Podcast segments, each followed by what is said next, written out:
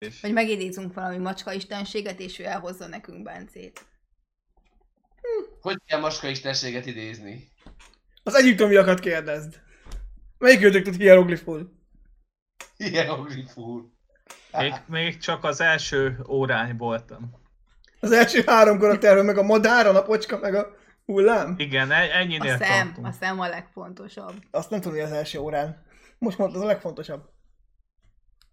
Tudod, mint amikor a gyereknek tanítod az angolt, hogy székecske, villácska, képezzünk mondatot. Székecskének hívnak, tegnap a villácskánál ebédeltem.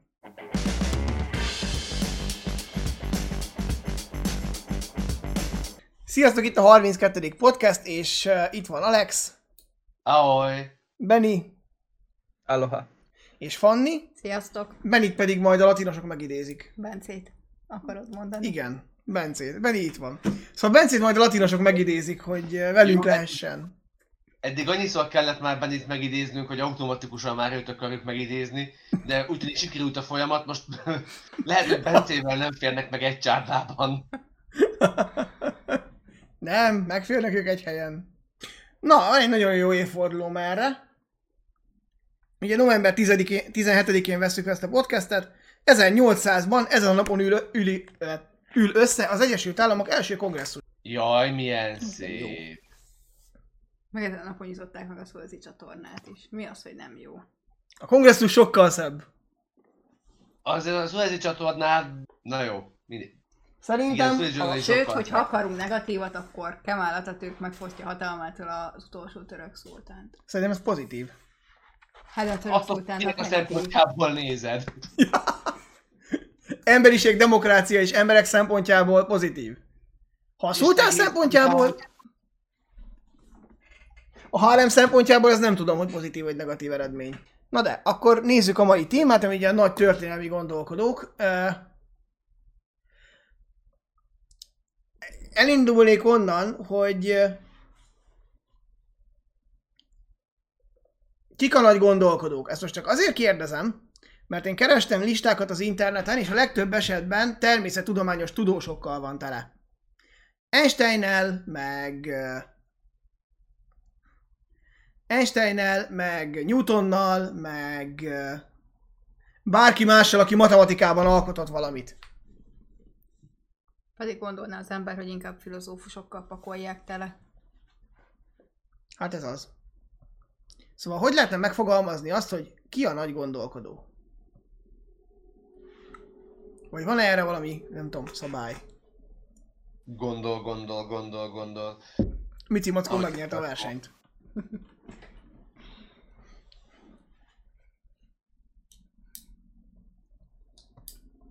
nem tudom, ilyen nagy, általános érvényű szabályt szerintem nem lehet hozni arra, hogy kik a nagy gondolkodók, mert most nyilván lehet itt listákat állítani bármilyen szempontból, de azért, ha megnézzük, még a 20. század talán első felében, vagy inkább előtte, azért annyira élesen mondjuk nem vártak el egymástól a, a tudományágak kifejezetten.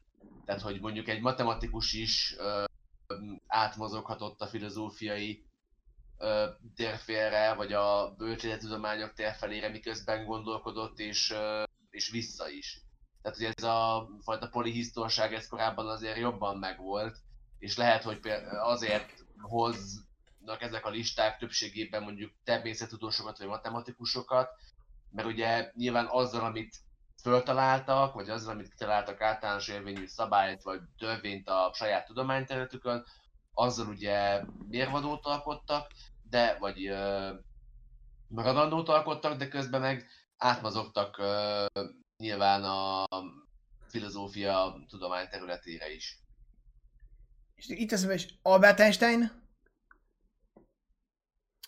Ő azért nem Hát hardcore a- matekos. Nem, hát nem, hát neki az elméleti fizika, ugye a, a modern fizikának a, a megteremtője, és ugye főleg a, a csillagászat tekintetében mondott ő sok elméletbe, tehát is, is vannak olyan mérések, amik most bizonyítják az ő elméleteit, tehát konkrétan 60-70 év után tudják bizonyítani. Ő ilyen elméleti matematikus, fizikus is, amellett, hogy gyakorlati.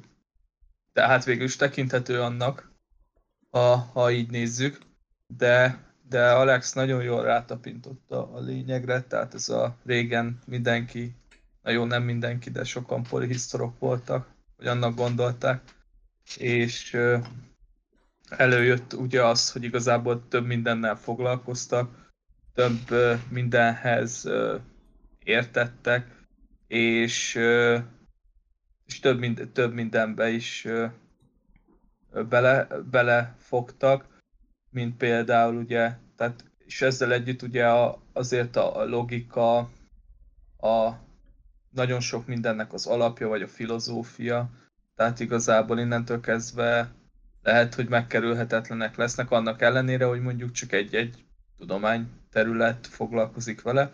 De azért én úgy gondolom, hogy, hogy azért tényleg a koraiak így, így nagyon sok mindennel foglalkoztak, de, de akkor most lehetne azt mondani, hogy, hogy egyszerre foglalkoztak matematikával és mondjuk ö, irodalommal vagy költészettel, tehát hogy, ö, tehát, hogy el, eléggé szertágazó, és talán itt a tudományok specifikációjával kezdünk el kicsit inkább ebbe a kettősségbe gondolkodni.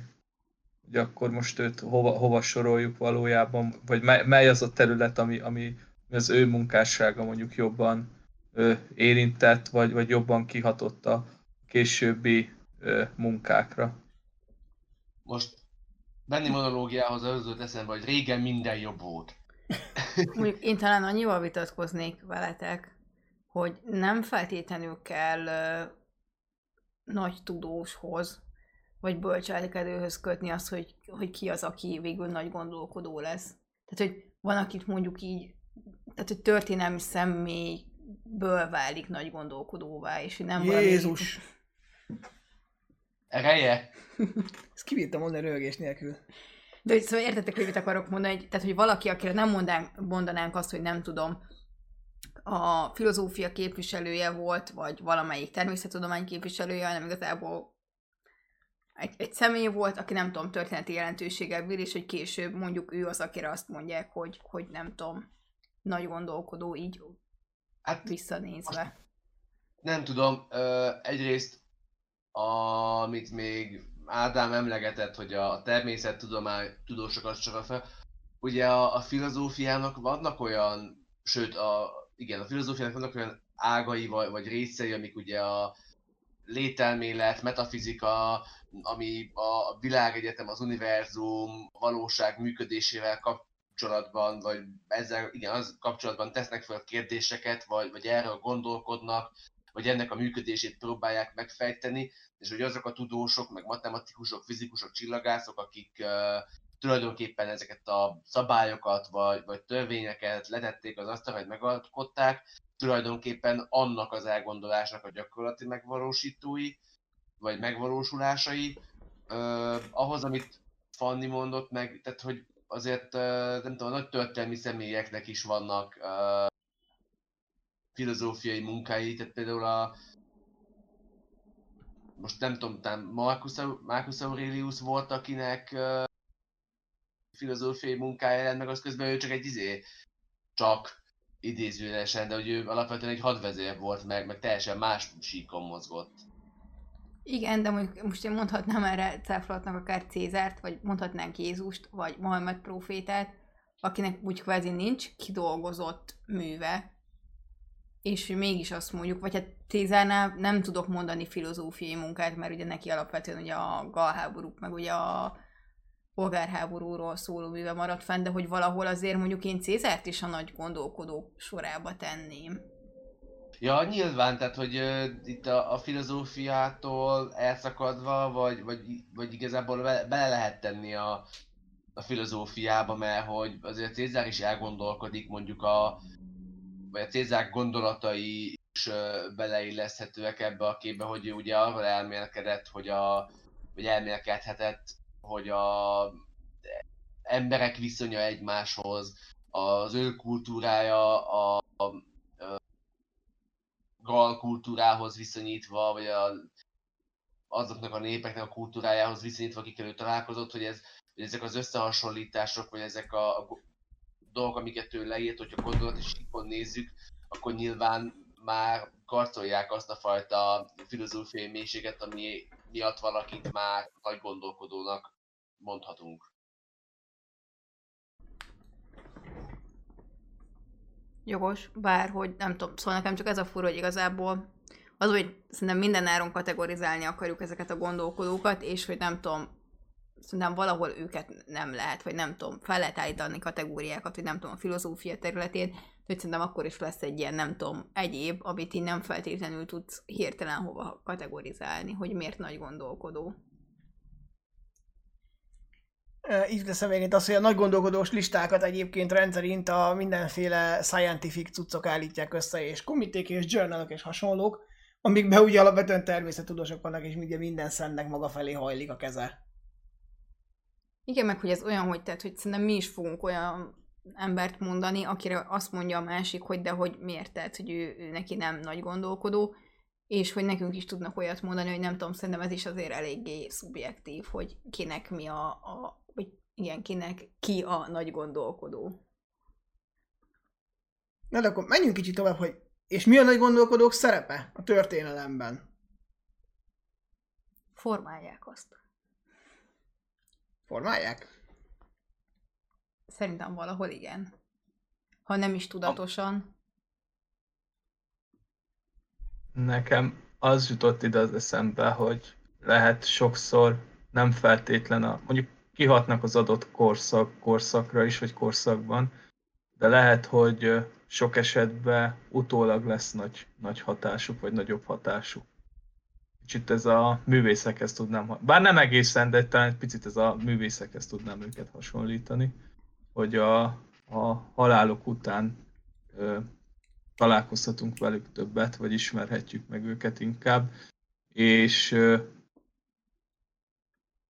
és hát nyilván valamikor az ember kidolgoz egy elméletet, akkor hát idő kell, mire, mire tényleg azt bizonyos körökbe elindul, vagy elfogadják, és lehet, hogy pont, pont meg minél többen megismerik, bár mondjuk most azért itt a digitalizáció által azért ez talán egy picit megcáfolható, de azért mondjuk, amikor a világ egyik szegletén írtak valami, valamit, hú, hát ez most így nagyon csúnya hangzik, de mondjuk Európában, vagy nem tudom, akkor is legyünk ilyen eur, eur, eurocentrikusok.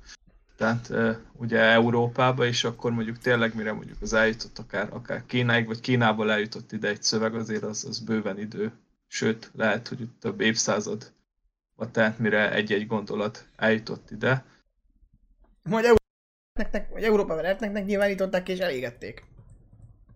Hát jó, vagy ugye akár, értem, mire gondol. Vagy, vagy, hát, vagy most mondjam azt, hogy reneszánsz honnan indul, -e, észrevették, hogy a középkori kódexet alatt van görög nyelvű, meg római nyelvű szövegek, és akkor hú, milyen érdekes. De hát, hogy mégis to- tovább éltek.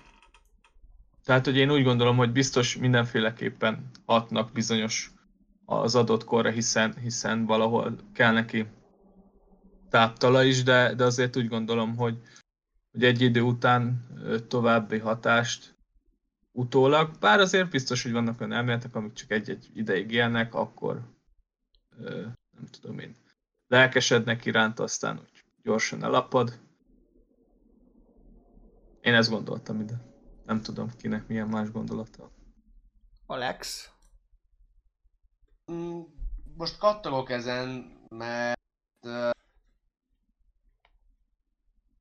mert Bennek abban igaza van, hogy egyrészt, ha veszünk egy nagy gondolkodót, akkor nem biztos, hogy a, a saját korában elismerik, vagy, vagy bármivel is honorálják az ő munkáját, vagy, vagy nem biztos, hogy megéri annak megvalósulását, amit ő, ő leírt, vagy, vagy elgondolt és hogy nyilván a, az utókor képes valakit ö, nagy gondolkodóvá emelni, vagy azt mondani rá, hogy na igen, ez, e, ez volt az, ami, ami aztán megmondja a tutit. Viszont az is igaz, hogy bizonyos elvek vagy elméletek már a saját idejükben nagyon hatnak. Most itt gondolok itt a francia felvilágosodás eszméire, hogy gyakorlatilag ugye azt jó, nyilván ott húzamosabb ideig formálták, meg gondolták, meg dolgoztak rajtuk, de hogy azok az elvek, amik alapján az mozgott például, ugye alig pár évvel később, egy tíz év leforgása alatt, vagy kevesebb, mint tíz év leforgása alatt azok az elvek a, az Egyesült Államok létrejöttek, az alkotmányban visszaköszönnek bizonyos szintig most a, például a hatalmi ágak megosztása, hogy azt hogyan, hogyan lehet azt megvalósítani a gyakorlatban, az például visszaköszön benne. És ott, ott nagyjából 50 éven belül történik meg az, hogy ezt kitalálják, meg hogy tulajdonképpen exportálják egy, egy másik kontinensre, és annak alapján létrehoznak gyakorlatilag kísérletképpen egy egész államot. Ide mondjuk az jut eszembe, hogy vicces, hogy az Európában kitalált elvek egy másik kontinensen valósulnak meg. Még ha európaiak által is. És hogy, és hogy nyilván abban benne igaza van, hogy kell idő ahhoz, hogy, hogy elmenjen, vagy, vagy működőképessé váljon, mert hogy nyilván annak is folyamatosan derültek ki gyengeségei, azért látszik, hogy 200 akárhány év alatt azért kapott jó pár kiegészítést, és hogy ebből látszik, hogy azért nem tudtak mindenre egyből megoldást kínálni, vagy nem lett tökéletes egyből az az írás, de hogy az már alapból egy nagy szó, hogy, hogy ennyire markánsan visszaköszön benne például a hatalmi ágok megosztása, amit mondjuk egy 10-20 évvel korábban leírtak Franciaországban. Hogy, hogy, hogy azért, és nyilván így ennek az elméletnek már a saját korszakában volt nagy hatása. Tehát, hogy itt, itt azért a, a nagy gondolatok, vagy, a, vagy a, ezek a filozófiai mélységi gondolatok valahol a, a világ megismerésére, vagy később a, a társadalomnak a jobb átételére irányulnak, vagy a, vagy a bizonyos ö, rendszereknek a megreformálására irányulnak, mert azért meg hogy a, ugye a francia forradalomból kiindulva azok az elvek, vagy azok a politikai irányzatok, amik ö, ott megfogalmazódnak, vagy létrejönnek, például hozzánk egy száz évvel később értek ide. Gyorsabban hogy, úzták át az óceánt, mint jutottak el ide postakocsim. Igen. Az Ez nagyon van. rosszul hangzik. De, hogy, Rövidebb de, volt igen, a Párizs-Washington táv, mint a Párizs-Budapest. Igen, mondjuk erről Jó, a erről szembe, szembeszél volt erre fele. Tehát Azért nem gyorsan, mert arra fújt a vitorlás, nem? Persze, hát keletről fújt a szél, és akkor értelemszerűen szembeszélben az, az, az óceánon kisebb a közeg ellenállás, mint a szar földutakon, ahol elakadt a sárban. És különben is nehezebb volt átjutni az Alpokon ezekkel, úgy, mint Hannibálnak az elefántokkal, mint a, a sima vizen.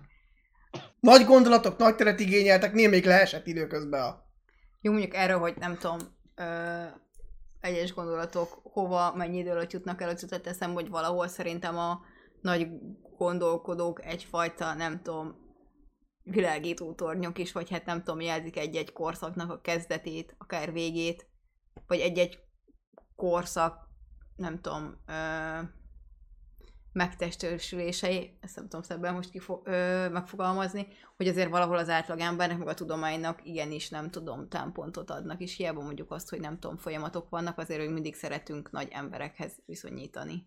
Galilei az inkvizíció előtt. És mégis mozog. Bár Ádám? Igen? Ha jól emlékszem, volt egy olyan podcast, ugye, amikor a, a kronológiáról volt szó. Uh-huh. És ott beszéltünk pont erről, hogy ugye a, a nagy emberekhez mérik sok esetben ugye a, a történelmet. Nem emlékszem már, hogy ott pontosan mit beszéltünk, de, de szerintem azt hozzátettük, hogy, hogy azért, mert mindig, mindig M személyekhez kötünk egy-egy nagyobb korszakot is, és, és azért marad meg az ő, ő nevük, vagy esetleg az ő nevükkel fémjel, fémjelzünk egy-egy korszakot, vagy, vagy nagyobb periódust történelemben. Igen. Ez is egyébként furcsa, hogy, az, hogy sokszor tényleg a korszakot nagy emberekhez kötjük, vagy nagy embereket kötünk egy korszakhoz, ha mondjuk nem is feltétlenül róla nevezzük el, vagy róla kategorizáljuk. Igen, mert hogy valahol ezek a nagy gondolkodók a, az adott folyamatokra adnak választ, vagy, vagy kínálnak kiutat, mint a világító tornyok. Tehát, hogy uh, itt a kronológia kapcsán jó, nyilván uh, sokkal nehezebb dolgunk lenne a kronologizálásnál, hogyha nagy emberekhez kötnénk, vagy nagy gondolkodókhoz kötnénk, mennyiben nagy gondolkodóval Dunát Tiszát egyszerre lehetne rekeszteni. De nem csak úgy, hanem most például arra gondolt, hogy a filozófiánál ugye van ilyen, hogy preszokratikus ja, filozófia, igen. meg ilyen, tehát, és ugyanez a matematikánál is megvan, hogy nem tudom, aztán van bolyai, vagy milyen, vagy meg ugye az euklidész, meg akármi, ugye, hogy kvázi ez a olyan emberhez kötöd, aki hozott egy teljesen újat és teljesen más megvilágításba. Tehát, hogy ezt szerintem akár melyik tudományterületről lehetne ilyet hozni, akinél tudnának olyan nevet mondani, hogy kvázi azért nagy név, vagy azért tartják nagy gondolkodónak, mert hogy ha szabad ezt mondanom, hozott egy gyökeres változást, vagy teljesen más megvilágításba helyezte az adott tudományterületnek a felfogását. Az így igaz. Mondjuk a másik, hogy viszont vannak olyan korszakok, amikor egyszerre kiemelkedően sok nagy gondolkodó jelenik meg. Kicsit ilyen Newton és környéke, van egy ilyen Galilei és környéke, reneszánsz. Galilei az már nem reneszánsz. Mindegy, a hát reneszánszban Da Vinci és környéke biztos. 18-19. század ugye a német idealisták, vagy német filozófusok, ott a hegeliánusok. Igen, meg ugye közben ott van a francia felvilágosodás, hogy ez a francia... A Rousseau, Lac, Montesquieu. Igen, hogy azért ott is van ez a fra- francia-angol, vegyük egybe, mert ez ők egyszerre gondolkodnak. Az is megvan, és, és igazából még nem tudjuk meg, de a 20. századnak is megvannak a maga ideológusai. Politikai téren nyilván a század elején, és nyilván nem mindegyik pozitív figura, sőt nagyrészt nem pozitív figurák, de hogy, hogy ott vannak, Viszont akkor én most ide megidézném Bencét. Valaki tud valami jó idéző versikét? Ak- akarod mondani, Fanni megidézi. Mind a hárman tanultatok latin középiskolában, megy a démon idézés. De Mondja, hogy expecto, expecto patronum, de hogy... Kinek a patronus? Az enyém biztos nem. Nem, nem, a japán verziót használjuk. Expecto bentorum, vagy mi?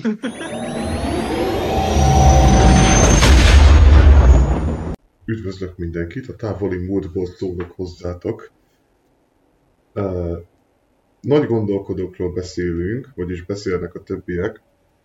Én úgy gondolom, hogy a nagy gondolkodók szerepe igazából meghatározhatatlan. Mert ott vannak ugye a filozófusok, mint Platón, Szokratész, Arisztotelész, Rousseau, Voltaire és még sorolhatnám, akik mély nyomot hagytak az emberiség történetében, akik képesek voltak arra, hogy nézeteikkel egy egész társadalom felfogását megváltoztassák.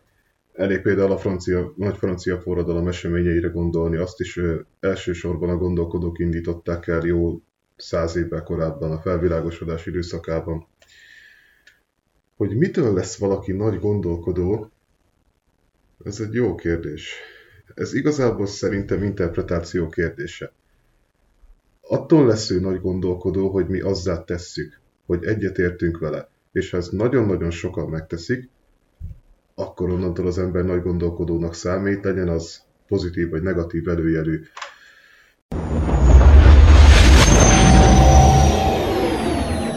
Jó, akkor mehetünk tovább. Szóval Bence végére hagyta, én előrébb veszem. Korszellem léte, ez ugye tanuljuk ezen a szerencsétlen történetírás történetének a történetének a történetén, amit 77-szer mindenki végvet, igen. Piézén is van ilyen óra, nem mint előtte nem tudtuk volna eleget. Szóval, hogy ezen tanuljuk ugye, hogy vannak a szellemtörténészek, és megalkotják ezt a korszellem fogalmát. Létezik-e korszellem? Létezik-e egy olyan ideológia, ami áthatja mondjuk egy egész század, vagy évtized, vagy bármilyen korszak? Kot. Az olyan van, hogy egy-két ideológia gondolat meghatározó egy adott században, vagy akár századokban, de hogy az, hogy most konkrétan egy adott száz évre, vagy akár kétszerre le lehessen húzni kizárólagosan egy adott ideológiát, olyan szerintem nincs. Mondjuk attól függ, hogy mit tekintünk korsszellemnek, vagy miként definiáljuk a korsszellemet, mert ha például napjainkat vesszük, akkor nyilván a virtuális valóság és digitális eszközökkel történő önmegvalósítás és önkifejezés, És kommunikáció. kommunikáció módjai és filozófiája, hogy hogyan kell megnyilvánulni, hogyan kell ezt használni, és mennyiben befolyásolják az ember életét, tulajdonképpen hagyják át, a, vagy ezek a gondolatok, kérdések hagyják át a kort, mint korszellem. Én nem tudom, tehát az biztos, hogy, hogy valami kiinduló pont van egy korszellemnél, valami alap ö, motívum, ami minden egy adott korszakban adott fejlődés során megjelenik a, a, a gondolkodóknál vagy a történészeknél, de nyilván maga a, a, a, az alapból kiinduló ö, ideológia vagy, vagy gondolatiság az, az mindig eltér a részleteiben egymástól. Tehát ö, fú, most akartam példát is hozni, de hogy ö, de hogy igen, tehát hogy igen, tehát valami olyas, mint a, a, a irodalmi műveknél, hogy a szövegek reflektálnak egymásra és utalnak egymásra, hogy ugyanez van a filozófusoknál is, hogy persze tekinthetünk valakit egy, egy korszellem elindítójának, vagy tekinthetünk egy alapmotívumot egy korszellemnek, de az alapmotívumból kijövő gondolatok azok mindig el fognak térni egymástól. Persze reflektálnak egymásra, mert vannak megkövetetlen gondolkodók, hogy például Hegel vagy Kant, hogy, hogy nem lehet megkerülni őket, viszont egy csomó gondolkodó vagy filozófus elkezd rájuk építeni, és tovább gondolja azt, amit elmondtak, és visszautalnak. Tehát, hogy valami, valamiféle alapmotívum minden korszakban van, nyilván az adott, nem tudom, gazdasági és társadalmi és politikai fejlettségtől függően az adott korszak, nem tudom én, egzisztenciális körülményeitől függően valamilyen alap mindig van, vagy kéne, hogy legyen. Igen, én mondjuk erre annyit kérdeznék, hogy nem tudom, annyit tennék hozzá, hogy, hogy ez szerintem is így van, csak hogy én igazából azért mondom, hogy nem teljesen van, mert hogy most például beszéltük a felvilágosítás kapcsán, de most lehetne hozni a humanizmus, vagy bármit, hogy ugye mi az, amit egy adott korszaknak tekintünk, és az mondjuk az egyes régióknál, vagy országoknál, az meddig tart. És ezt lehetne mit azt mondani, hogy nálunk a középkor végét mi jelzi, és mondjuk Európában mit mondunk, hogy mi a középkor vége, hogy nekem ez kicsit ilyen, hogy persze most mondhatjuk azt, hogy nem tudom, Európában a felvilágosodás ettől és eddig tart, és akkor aztán nézzük Magyarországot is. Hogy is van ez a kísértet járja be Európát? Jaj, de szépen mondtad.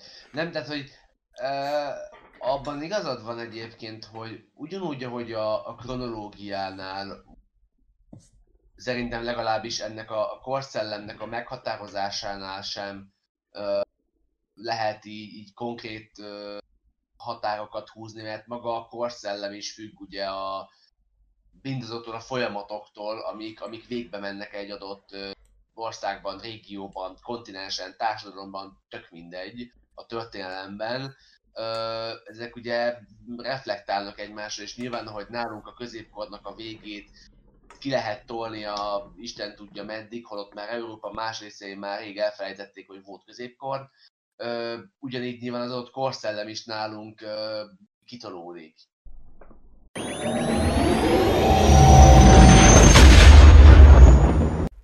A korszellem és történelem kérdése már más.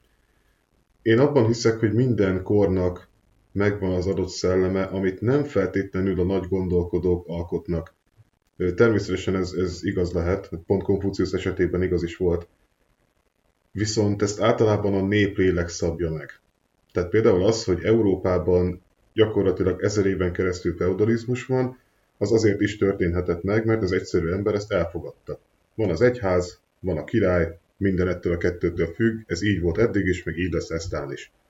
Utána, amikor történik egy-egy nagy radikális változás, többnyire háborúk, forradalmak, politikai események következtében, akkor megint lesznek olyanok, akik kimondják, hogy innentől ez az új rendszer. És ha ez tetszik az embereknek, akkor beletagozódnak, és innentől ennek a kornak a szellemében fognak tovább létezni. Na, de én ennyit is akartam mondani, visszaadom a többieknek a, a nem létező szót.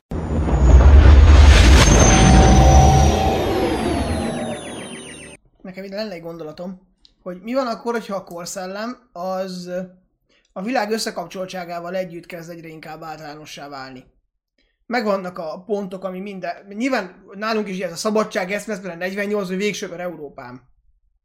De hogy korábban megvannak mindenhol ezek a maguk kis szellemi műhelyei, meg dolgai, amik történnek, és ahogy a világ egyre inkább egymásra kapcsoltabb lesz, összehangoltabb lesz, összekapcsoltabb lesz, információ gyorsabban terjed, úgy egyre inkább lesz egyfajta globális korszellem,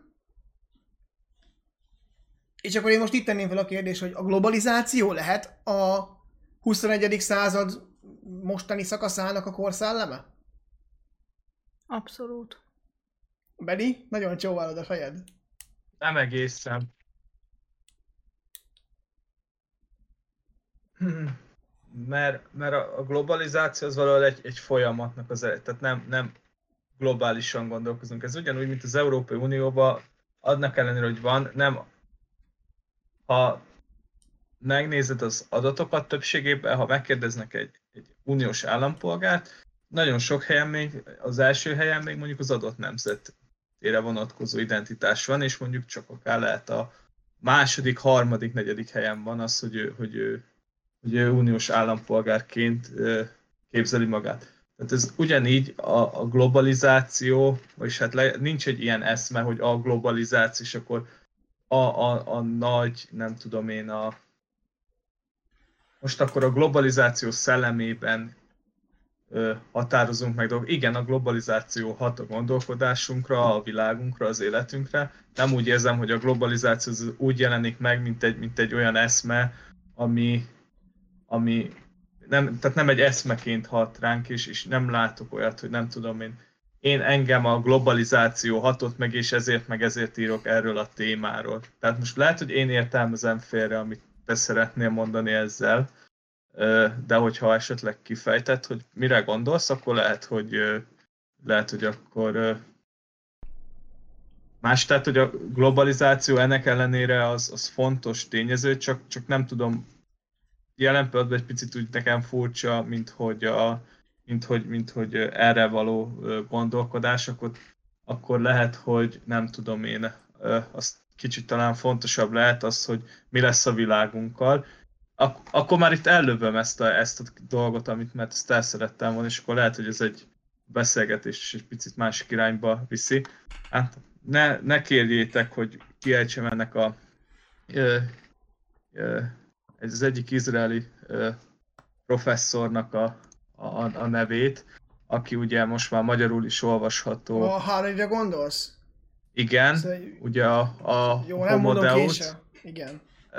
Mert, mert lehet, lehet, hogy nagyon ö, ö, rosszul mondanánk ki. Tehát ugye van neki a magyar fordításból ugye a Homo Deus, ugye a holnap rövid története, a másik pedig ugye a Sapiens, tehát ugye az Igen. emberiség rövid története, és ugye mind a kettőben igazából ha, ha lehet azt mondani, hogy hogy az emberiség ugye hogyan érte el ezt az állapotot, ahol van, és bocsánat, lehet, hogy nem izraeli származású, de a Jeruzsálem. Egyetem. Izraeli? Izraeli. Bocsánat, akkor, de, de a Jeruzsálem Egyetemen is tanít. De és és kicsit talán a, a itt inkább a, a globális problémákra hívja fel a figyelmet, és azonban is talán a, a globális környezeti uh, problémát, és, és talán kicsit ez a, ez a mi lesz uh, mi lesz velünk, hogyan oldjuk meg a, a ránk váró nehézségeket. Hát ugye, ugye itt akár lehet mondani aktualitás ugye uh, gyilkos járványokhoz is, ha már ugye itt, itt egy ilyen pandémiás időszakban vagyunk, a 2020-as évben, de akár hogy az éhi, így van, a, tehát a pusztító éhénységekről, vagy ugye a háborúkról, ö, vagy ugye ö, sok olyan kérdéssel foglalkozik, ugye, amit talán foglalkoztatja amúgy is már talán a kezdetek óta az embereket, ugye a, az öregedés, vagy a, vagy a, vagy a halálnak a gondolata. És azért egy olyan témákat dolgoz fel, ami, ami ö, ami úgy gondolom, hogy lehet, hogy most kicsit furcsán nézünk rá, de, de lehet, hogy azt mondom, hogy, hogy 30 vagy 40 vagy 50 év múlva azt fogja mondani valaki, hogy én ennek a hatására mondjuk kezdtem el olvasni. Tehát szerintem egy picit most így tudom elképzelni ezt, de aztán lehet, hogy ebből végül is így nem lesz olyan korszak meghatározó művek, de, de azért már így is ugye a, a top eladási listákon van, akkor ugye ezek a művek, hogy, hogy, hogy úgy fognak rá hivatkozni, mint hogy alapgondolatindító mű. Tehát én igazából inkább így, így ragadnám meg a, a globalizációs problémákat, és a globalizációnak a jelenlétét, nem pedig magát úgy, mint a, mint a globalizációt. De lehet, hogy majd most erre reflektáltok, erre a kicsit hosszúra sikeredett monológomra, és akkor el, tud, el tudunk vinni, el tudjuk vinni a beszélgetést egy másik irányba is. Kb. egyre gondoltunk, mert én is hogy így gondoltam, hogy nem úgy, mint a globalizáció, mint folyamat lenne maga az eszme, hanem hogy tényleg ez a globális közös problémák talán kezdenek előkerülni. Egyébként meg a Harari művét azt még nem sikerült végrehajtanom magam mind a kettőn, de elkezdtem, és nagyjából az eszmerendszere az megvan. És tényleg érdekes egyébként, hogy, hogy ő például lehet az, aki majd a modern európai neokonzervativizmus megteremtője lesz. Mert ugye nálunk ez még nem létező fogalom. Izraelben már erősen. Hát jó, hogy felvetetted, mert nekem a, a listám van, de én még bele se kezdtem, őszintén megmondom. Tehát én is jó ajánlok könyvet, de, de azért olva, utána olvastam meg azért beszélgetések során ugye szóba jött, ezért is akartam felhozni ezt, mint talán a, a, magy, a magyar, a mai ilyen modern gondolkodók egy ilyen alapját képezheti később. Nekem itt van valahol a polc. Én a globalizációhoz, mint eszméhez csak annyit tennék, hogy igen, mi nem feltétlenül így határozzuk meg, vagy érezzük, hogy ez mint eszme irányít bennünket, de hogy azt azért nem tudjuk, hogy jó száz év múlva, mikor valaki ezt a korszakot vizsgálja, akkor a globalizációra hogyan fog gondolni, vagy hogy hogy hogyan fogja rávetíteni a történelemre, mert hogy lehet, hogy ő már azt fogja mondani, hogy azért csinálták ezt is azt az emberek, mert hogy kvázi ez a globalizációs korszellem az, ami nem tudom, meghatározta az ő mondjuk gondolkodásmódjukat. A, a globalizációnak amúgy is egy olyan megfogalmazása, hogy az Egyesült Államok által a saját kultúrájának és politikai felfogásának a világon az, történő elterjesztése. Az az amerikanizáció, azért a kettőt ne kevedd. De érdekes, Igen, de, sok, a globalizáció de sokszor egyet, egybe mossák, de, de az a kettő nem egy és ugyanaz. Persze nyilván Meg... az amerikanizáció, hogy alapvetően a globalizációt szokták, mint egy Amerikából induló folyamat. Meg szerintem azért, ami nem tudom, itt befolyásoló tényező, hogy mondjuk a mi korszakunkból mik lesznek azok a művek, amik fennmaradnak, amiket forgatnak, és hogy kvázi hogyan fog lecsapódni ez az emberekbe. Mert ugye mi is onnan tudjuk, vagy hát hogy ez a korszellemes dolog is onnan jön, hogy kvázi milyen művek maradtak fent, és ebből fe- próbálták ugye visszafejteni a történészek, hogy akkor mi lehetett a korszellem, hogy én el tudom képzelni, hogy ha valakinek ilyen mű fog a kezébe kerülni, akkor ő azt fogja mondani, hogy igenis a globalizáció a számunkra egy ö, ilyen ideológia volt, és nem maga a folyamat. És hogy egy bizonyos időtávlatából ezt azért már nem is biztos, hogy meg, meg fogják tudni mondani pontosan, hogy akkor ez most folyamat volt, kiváltó tényező, vagy, vagy igazából egy ideológia, ami nem tudom, mindent elindított, és irányította az emberek, nem tudom, gondolkodását és cselekvéseit. Alex? Én ezzel azért nem értek egyet, mert a, a globalizáció, mint olyan, nekem legalábbis egy bizonyos szempontból gyakorlati jellegű folyamatnak tűnik. Ami, ha megnézzük, valahol, hát nem csak az első, igazából valahol mindig is volt egyfajta ilyen globalizációszerű folyamat, amit így, így ma, vagy a 21. században tűnik föl, mint egy ilyen, ilyen, ilyen boom, hogy van, holott igazából előtte is volt.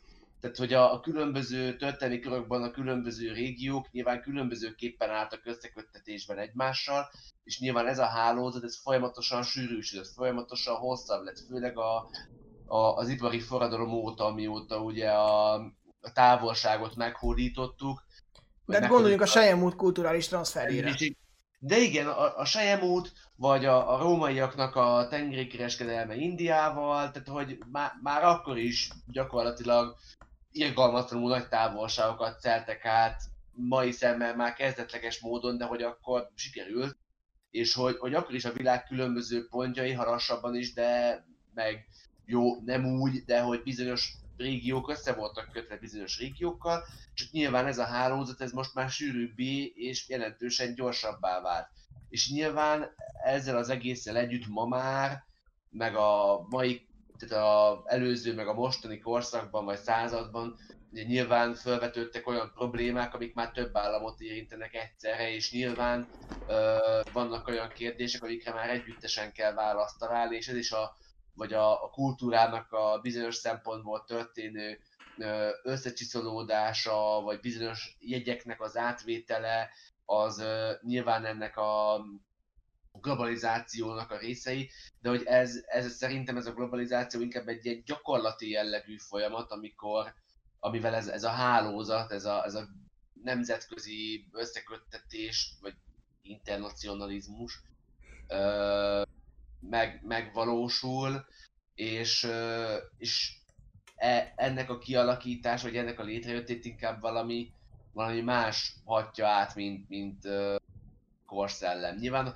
abban a szem, az általános korszellem az ma talán az, hogy a uh, globalizációval járó uh, nem tudom én, problémáknak a megoldása, akár gondolati síkon, vagy, vagy elvi síkon de hogy nem maga a globalizáció az, ami, az, ami mondjuk korszellem lenne.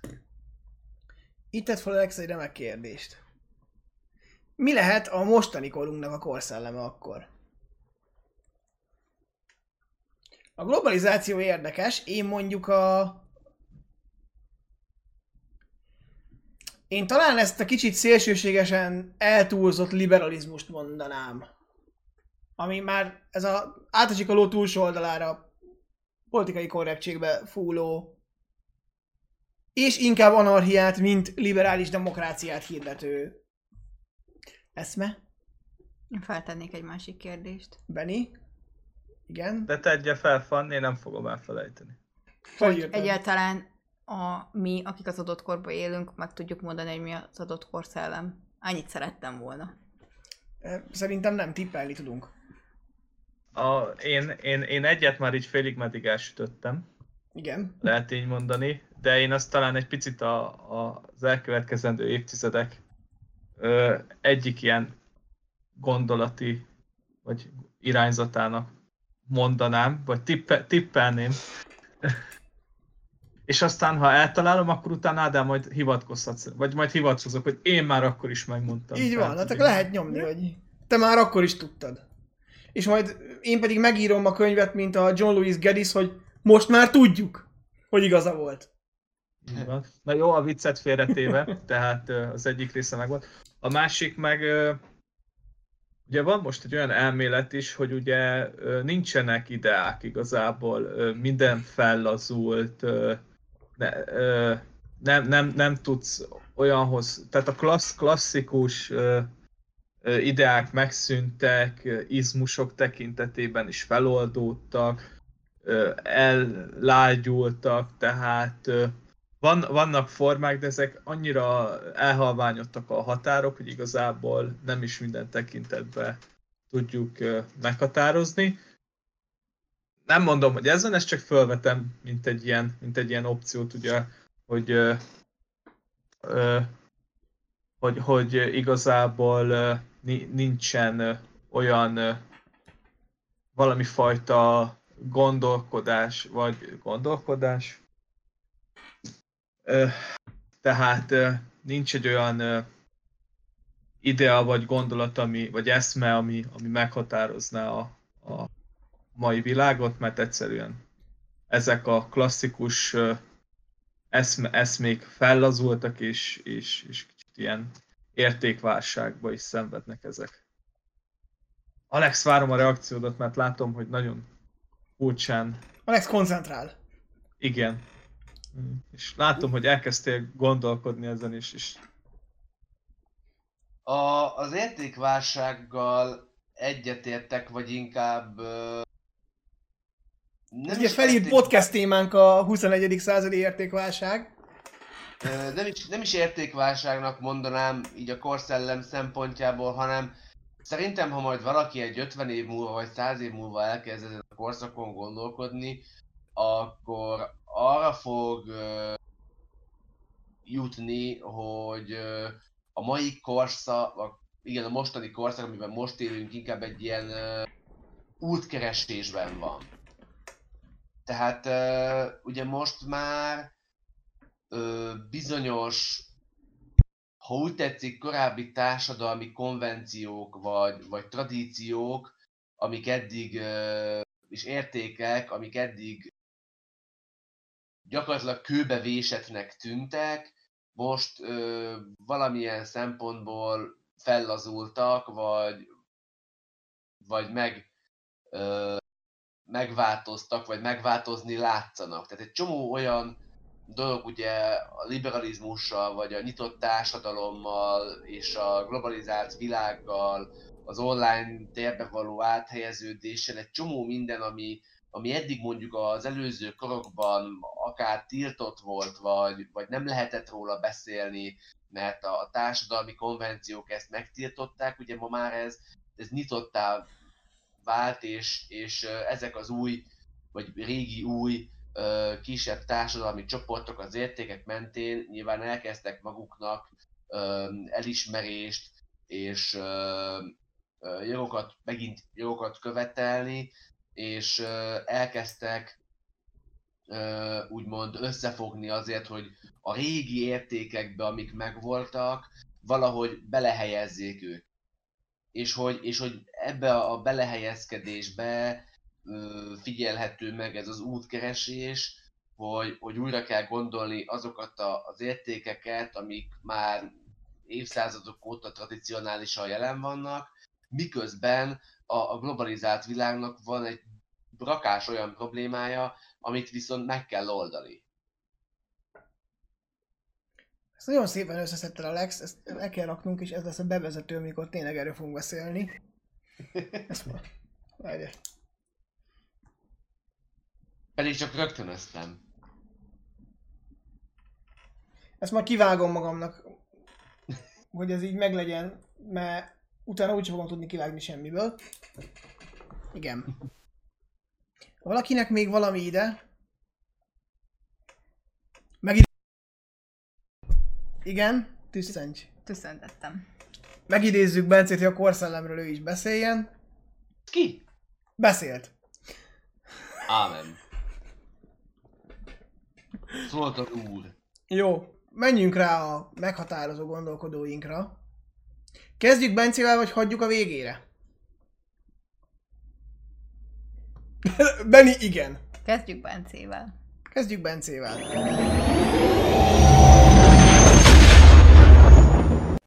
És itt el is jutunk a fő témához, kiket tartok én nagy gondolkodónak. Az abszolút pozitív példa számomra Konfucius. Konfucius, aki hát most már ugye maradinak tűnhet az, amit ő gondolt, mert ő elsősorban a család integritására éleszte ki az ő filozófiáját, amit aztán Kína át is vesz, utána később többször megreformálják, de ez most lényegtelen. Ő ugye azt mondja, hogy egy meritokrata rendszerre van szükség, ahol mindenki tudja, hogy hol van a helye, és mindenki legjobb tudása szerint és érdemei alapján érdemli ki azt a társadalmi pozíciót, amit neki be kell töltenie. Nyilvánvalóan itt elsősorban férfiakra gondol, mert Konfucius ugye a Krisztus születése előtti időkben élt az ősi Kínában, ott még azért nem volt ez a PC kultúra, de az ő elméletei egész Ázsia életét megváltoztatják. Nagyon nagy hatással vannak nyilván Kínára, Japánra, de a dél-kelet-ázsiai szigetvilág többi civilizációjánál is megjelennek az ő gondolatai. amit egyébként a mandali rendszer tesz lehetővé. Ők voltak azok a konfucionista szellemű kormányzók, akik egyszerre voltak politikai, vallási és tudományos vezetők is. Egy kifejezetten művelt irányító rétegről van szó, akik az esetek többségében viszonylag jól tudták érvényesíteni a kínai császári udvar dominanciáját az a saját területükön. Aki pedig számomra a legrosszabb, az Alfred Rosenberg. Alfred Rosenberg a náci időszak egyik, hát, hát nem is tudom, megérdemli ezt a nevet, filozófusa volt, ugye a náci párt fő ideológusa, ahogy hívják. Ehhez képest a társai nem nagyon értettek egyet vele, de még nekik is túl sok volt, amit ő csinált. Nagyon sokat kritizálták abban az időben is már, főleg azért, mert hiányzott belőle az a, az a karizma, ami a náci vezetők többségét jellemezte. Ő intellektussal próbált hódítani, és Hitlerrel is nagyon jóban voltak egy időben, viszont Rosenberg nézetei hát körülbelül az őrület határán egyensúlyoztak. Hozzáteszem, hogy nem is volt igazi német, ha most nem tévedek litván származású figuráról beszélünk. Csak később módosított, vagy németesítette a nevét. Ő volt az például, aki a kereszténységet teljes mértékben el akarta törölni. Szerinte az egy zsidó méreggel átitatott idejét múlt dolog, amit természetesen az ősi germán vallással kell helyettesíteni, mert az pont nem annyira idejét múlt.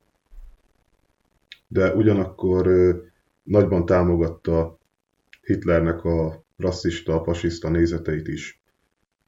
Szerencsére az ő munkái nem nagyon, nem nagyon terjedtek el még akkor Németországban sem. Úgyhogy szerintem őról elég is ennyit beszélni, mert már életében sem tett le annyit az asztalra, mint amennyit ő gondolt, hogy letett.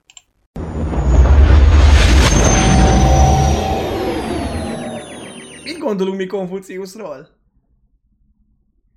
Ja, Bence mondta, hogy tulajdonképpen az ő gondolatai voltak, amik nagyon-nagyon hosszan meghatározták a kínai társadalmat, és bár ma már kicsit elavult, de alapvetően mégis egy jelentős hatása volt a, a kínai gondolkodás, tulajdonképpen a kínai adminisztrációt is Konfuciusnak köszönhetjük, hogy az ő elvei hatották át nagyon-nagyon sokáig.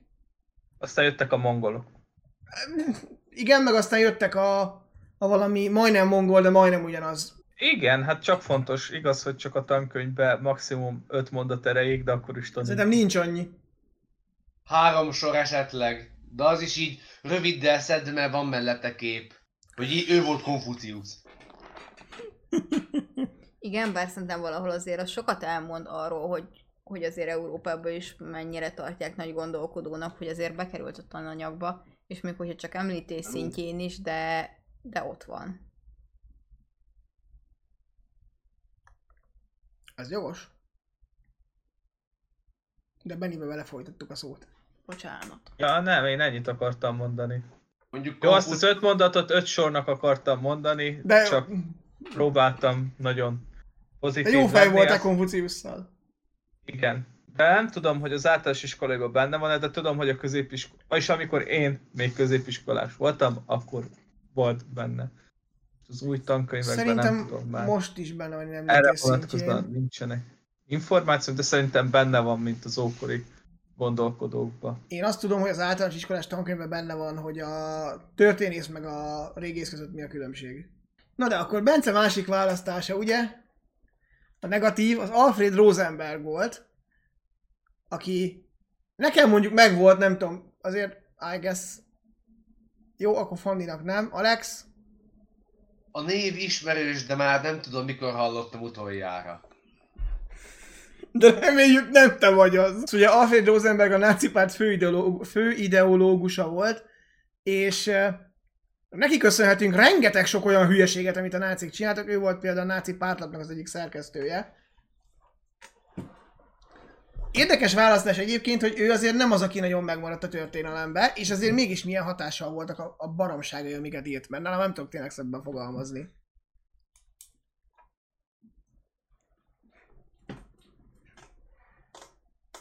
Valaki valamit? Rosenbergről, Rosenberghez, Ro- Rosenbergtől. Csodás példa arra, hogy hogyan lesz valaki nagy gondolkodó. Nem kell nagyot alkotnia, elég, ha csak beépül egy időre a köztudatba, és aztán így nem tudom, életben marad, és hatással van. Működik ugyanaz, mint a hivatkozások begyűjtésénél. Írjál közepes hülyeséget.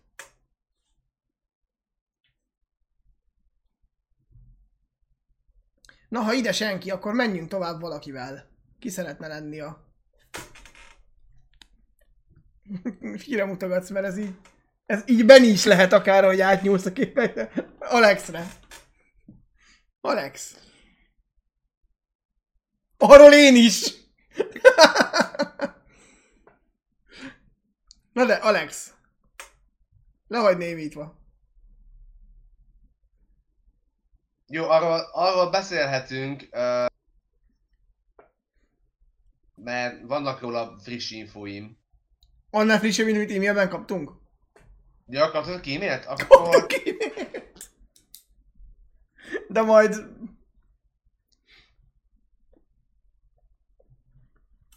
Jaj. Mi történt? Nálam valahol kijöttem teljes képbe, és eltűnt mindenki. Ha ráklikkelsz a fejedre, akkor visszajössz. Á, Kicsit fura. Szóval, akkor kezdjem én? Vagy kezdje Benni? kezdjél te, mert Fali nagyon téged szeretne, hogy... Hát haladunk sorba. Ja. Jó. Um, Náluk nem biztos az a sor, ami nálad. Jó, Alex, oké. Okay. jó, akkor kezdem én. Um, jó, hát mindenkinek nem kis meglepetés, vagy igen, nem kis meglepődésére. Um, egy pozitív ideológusnak, vagy, vagy számomra legalábbis valahol pozitív uh, gondolkodónak Max Károlyt választottam. Igen, Fanni. um, nyilván tudjuk, hogy mi lett abból, amit ő csinált, és párban negatív gondolkodónak vele szemben viszonylag közel állót Lenint állítanám, mert ugye ez a két figura jól rávilágít arra, hogy hogyan lehet egy ö, alapvetően, vagy alapvetéseiben jónak tűnő eszmerendszert, vagy ideológiát úgy, ami elméletben működik, gyakorlatban nem tudjuk, egy olyan ö, kísérletté formálni, ami egyébként katasztrófa. Tehát ö, ugye a, a Marsnál ugye azért is választottam őt, vagy azért is fontos szerintem, mert ő így, így, így talán valahol a modern polihisztor környékén mocorog. Nyilván nem vagyok Marx szakértő, de hogy nyilván ő, ő mozgott a filozófia területén, a gazdaságtan területén, meg a politika elmélet terén, és, hogy, és nyilván ezeket még össze is kapcsolta egy rendszerbe, ami azért nagyon-nagyon nehéz, és nyilván még hogyha meg is kap is kritikát azért, hogy, hogy ő egyszerre ezekben ö, mocorgott, és jobb lett volna, hogyha egy területen marad, azért jól látszik ennek a, az összetettsége a, az ő, ő gondolatiságának, és nyilván egy, egy olyan korszakban működött Európában, ahol, amikor nyilván a társadalomnak szüksége volt válaszokra. Ugye, a, és ő egy olyan társadalmi réteg mögé adott uh, ideológiát, ugye itt a, a filozófiájának van ilyen egzisztencia filozófia része is, tehát hogy egy olyan társadalmi csoport mögé állt be, ami, ami új volt, és kereste a saját útját, tehát valahol a, ha akarom nagyon, akkor a mai korhoz hasonlíthatnám, hogy, hogy ma is ugye a társadalom egy útkeresésben van, és akkor is egy útkeresésben volt a, a társadalom. Üm, és nyilván a, a filozófiájának az a része, hogy a, a, az ember az valahol ilyen társadalomnak és a történelmi folyamatnak a, a része, és hogy, hogy nyilván volt olyan része, és a történelem annak a folyamata, hogy az ember hogyan válik fokozatosan szabad lényé, egyénné, és hogy ezután a, a jövőben uh, hogyan tömörül új, uh, nem tudom én, új uh, szabályok szerint, vagy új uh, uh, rendszerben újra társadalmi vagy társasági lényé. Nyilván itt aztán leírta, hogy ez a történelem az ellentétek, az osztályharcok sorozata, és hogy különböző társadalmi csoportok harcolnak egymással, ami azért, ha megnézzük, akkor valahol igaz, mert uh, sok esetben a történelem során mindig különböző társadalmi rétegek vagy csoportok álltak egymással szemben, és uh, csomó olyan a nagyobb forduló pontoknál ugye ilyen uh, szembenállásoknak lehettünk a szemtanúi, még ha nem is ennyire kiélezetten ugye a ipari munkásságra, vagy a, vagy a proletár osztályra kiélezve, de hogy azért, azért mindig ilyen ellentétek hatották át és mozdították előre a történelmet, illetve ami a még neki a nem tudom, a, a rendszerének a, a vége, ö, ugye ő leírta egy ö, olyan társadalmat a rendszerének a vég kifejletében, ami nyilván ilyen, ha akarom azt mondom, hogy naiv idealizmussal egy, egy utópiát vázolt föl a, a rendszerében, hogy ha ezt a rendszert követné az emberiség, akkor eljutna oda a társadalom, hogy uh, kialakulna egy ideális uh, világ, ahol mindenki egyenlő, és uh, eltűnne a pénz, mint olyan, és hogy mindenki a megtermelt javakból a saját szükségleteihez mérten tud ö, nem tudom én, igényelni, vagy kivenni, de hogy nyilván ez a része már ö, nagyon utópikus és nagyon idealisztikus elképzelés, és valahol már már naív, viszont ö, valahol meg nyilván az látszik, hogy a, a jó szándék és a, a jobbító szándék volt az, ami, ami emögött van, és ezért, ezért talán pozitív, még ugye, ha vele szembeállítom Lenin, aki meg megfogta ezeket a tanokat és gyakorlatilag, ezeket az írásokat és elveket, gyakorlatilag kifacsarta az egészet, és, és így a feje tetejére állította Marxot, és megpróbálta talpa felől elindulni, és hát látjuk, hogy mi lett az eredmény. Lenin tipikusan az, aki a tetőt kezdi építeni. Igen, tehát elkezd, elkezdte a tetőt építeni egy olyan helyen, ahol a, az alap még, még hírű sem volt meg. Én azt hiszem, hogy ők egyébként ketten szerintem tényleg egy ilyen klasszikus pozitív-negatív ellentét pár. Bár Lenin szeretjük azért beállítani pozitívnak, de Marx nagyságának meg szerintem az egyik legnagyobb bizonyság, hogy kvázi egy olyan történetfelfogást teremtett, ami már megelőzte a kommunista államok létrejöttét. Mert már korábban elkezdtek hogy az osztályhozba gondolkodni, még mielőtt Leninék azt mondták volna, hogy ebben kell gondolkodni. És igen, érdekes. És érdekes, ezért a túl legjobban szegényt. Én mondjuk annyival egészítenék ki, hogy nem Lenin szeretik pozitívan föltüntetni, nem Marxot, és erről pont az jutott eszem, hogy Alex hoztad ezt a párt, hogy nekem nagyon sokáig ugye Marx úgy volt meg, hogy ő kvázi a, a szovjet érában élt, vagy hát abban az időben is, hogy akkor dolgoztak ki ezt, és hogy tudom, hogy nekem gimibe ez egy óriási sok volt, amikor én rájöttem, hogy nem, ő a második ipari forradalom ideje alatt, hogy a 19. században élt és alkotott, és én nem tudom, ott azért megvilágosodtam, hogy akkor miért úgy látott dolgokat, és miért arról írt, vagy miért azt foglalkoztatta, ami. És hogy szerintem pont ez a probléma, hogy a, a legtöbb embernek a fejében ő igenis a, a szovjet érának a gyereke. És nem, nem tudják helyén kezelni. Igen, viszont utána Mondjad, Benni. De mondjad csak, ha elmondtad, majd szeretnék hogy Alapvetően Marxot pozitívá tüntetni, az nem annyira kell, mert ő azért, hogyha ha ezt valaki még megtanulja, vagy észreveszi, hogy, hogy Marx nem egyenlő a rendszerrel, és nem is akkor élt, akkor ő le tudja róla választani. Lenint viszont alapvetően pozitívnak állítják be, akinek a jó tetteit Stalin cseszi el. Holott nem, mert Lenin ezerrel megy a Stalin irányba, csak aztán meghal, jön Stalin, aki meg kiderül, hogy még sokkal rosszabb, mint ő. Nem tudom, nekem Lenin kicsit inkább ez a kategória, és Lenint viszont nagyon sokan mentegetik, hogy Lenin nem is lett volna rossz. Ha a Lenini úton haladt tovább ez az állam, akkor ez pozitív lett volna. Ezt, e, ehhez azért tennék egy hatalmas kérdőjelet. Igen. Szerintem nem lett volna pozitív. Máshogy lett volna nagyon rossz.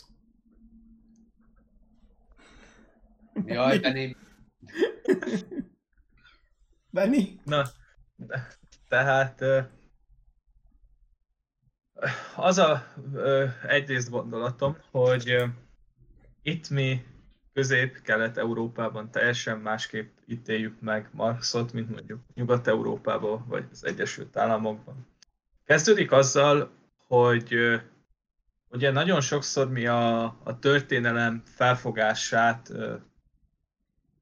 vesz, vagyis hát ismerjük meg legelőször, az marad meg talán a legjobban a fejünkben, és azért itt is sok tekintetben vannak ferdítések, ugye az osztályharc elmélettel kapcsolatban, mindig csak ugye ezt emeljük ki nála, azért ugye nála vannak jóval több, több, több is ennél, de, de egyrészt ugye a, a, azért ennek a térségnek a történelmét rendkívül meghatározta. Ha most nézzük a 1918-19-es forradalmakat, ugye, ami már egy alapját képezte ennek, vagy aztán ugye majd a, a, a, a 20. század második felét meghatározta. Egyrészt Marxként, Marxra egy ilyen negatív ö, emberkét tekintünk, aki ugye megalapozta ennek a, az egész rendszernek a, az ideológiáját, és ezzel szembe pedig ö,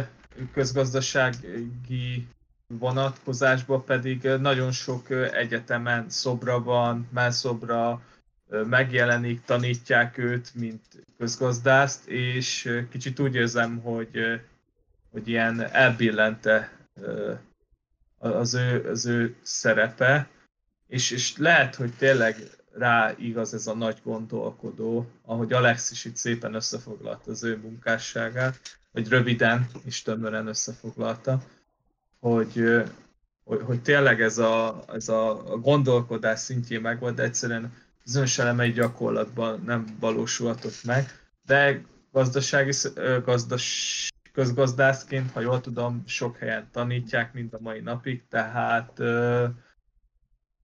picit ez a, a, a történészek körében ő egy eléggé negatív figura, meg így az emberek körében is, de azért vannak, van olyan tudományos kör, ahol, ahol ö, talán ö, pártatlanabbul tudják az ő munkása, vagy tudnak róla beszélni.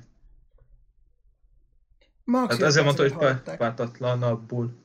Nem egyébként pont nekem is ez jutott eszembe, amikor Alex így bemutattad Marx munkásságát, hogy, hogy máig hat, hogy például ugye az angoloknál ugye máig van a munkáspárt, és ez nem tudom, nem valamilyen izé, szitokszó, vagy valami meg elítélendő dolog. Ilyen Labour Party, ráadásul az valódi munkáspárt, nem úgy, mint ezek a szociáldemokrata Hogy ott azért még egész jól élnek az eredeti eszméi Marxnak, és ugye nálunk meg hát hála a szovjet megszállásnak, ugye nem tudom, ha valaki munkáspártot alapítana, valószínűleg megköveznék, vagy, vagy legalábbis nagyon csúnyán néznének. Van rá. olyan, hogy munkáspárt. munkáspárt. Van. Jó, arról inkább nem beszéljünk. Mi volt a Tűrmer Gyula, vagy hogy hívják? Az. Az. Kis, kis mókásjak. Ők mentek ki izéhez, Észak-Koreához szerződést kötni, hogyha hatalomra kerülnek, akkor mi leszünk Észak-Korea főkereskedelmi partnere. Nem jött össze, a Fidesz nyert. De... Meg a tűrmelik besültetek a parlamentbe, de ez... De a észak-koreai híradó leközölte, hogy Magyarországon is győzött a szocialista forradalom, és, és győzött a munkáspárt. Hát, jobb később, mint soha megtudni az információkat. Na. Igen, győzött a munkáspárt egy olyan 50 évvel ezelőtt, 60 lassan. Így utoljára. Nem baj, de De jó. jó, ez. egyszer győztek, utána végig ők lettek, csak így, így mű választások voltak. Igen.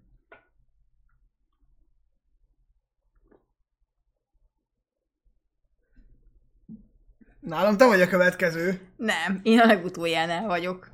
Te vagy a következő. Á, hogy ablak szerint nézzük. Igen. Igazából nálam még egymás mellett vagytok, és nálam Ádám következik. A többieknél is csak Fanni azt mondta, hogy ő nem jön sehol, ő a legvégén jön, mert az ablakokat nézzük, akkor te vagy, én, én kamerám, Benni kamerája, Fanni. Fanni, ne csíteljél te. Ezt így is nézhetjük. Jó, akkor bármilyen rettentő meglepő, én a, ez legalább akkora meglepetés, mint Alexnál Marx. Én az Egyesült Államok történethez kötődő gondolkodókat választottam. Az még bárkit meglep tényleg. Pozitívat vagy negatívat szeretnétek először? Ott nem csak pozitív gondolkodók vannak? A pozitív, akit hoztam, az francia. A negatív, japán-amerikai. Melyiket szeretnéd? Kezdjük a rosszal. De melyikkel szeretnéd? Kezdjük a rosszal. Jó, akkor rossz az Francis Fukuyama, ugye az ő nevéhez kötődik a Történelem végé és az utolsó ember című.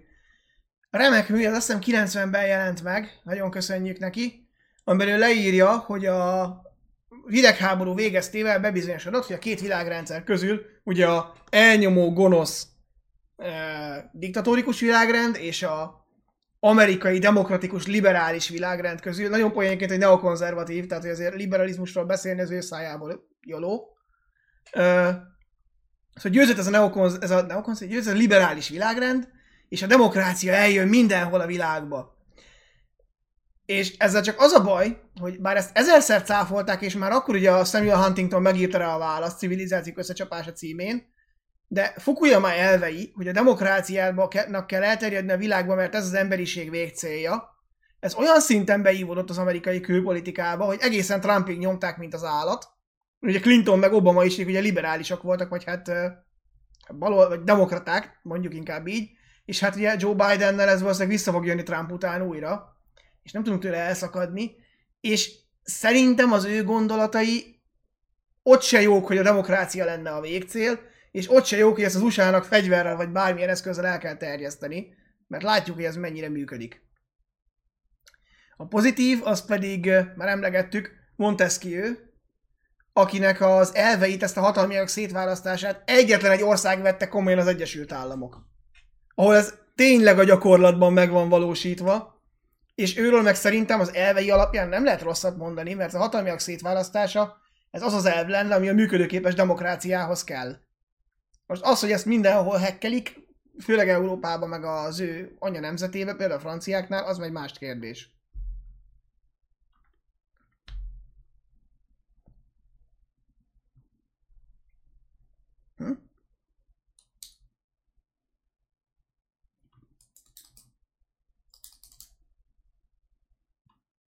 Én már majd egy órával korábban elmondtam, hogy mit gondolok Montesquieu-ről és az Egyesült Államok rendszerre, de nagyjából ugyanazt gondoljuk róla.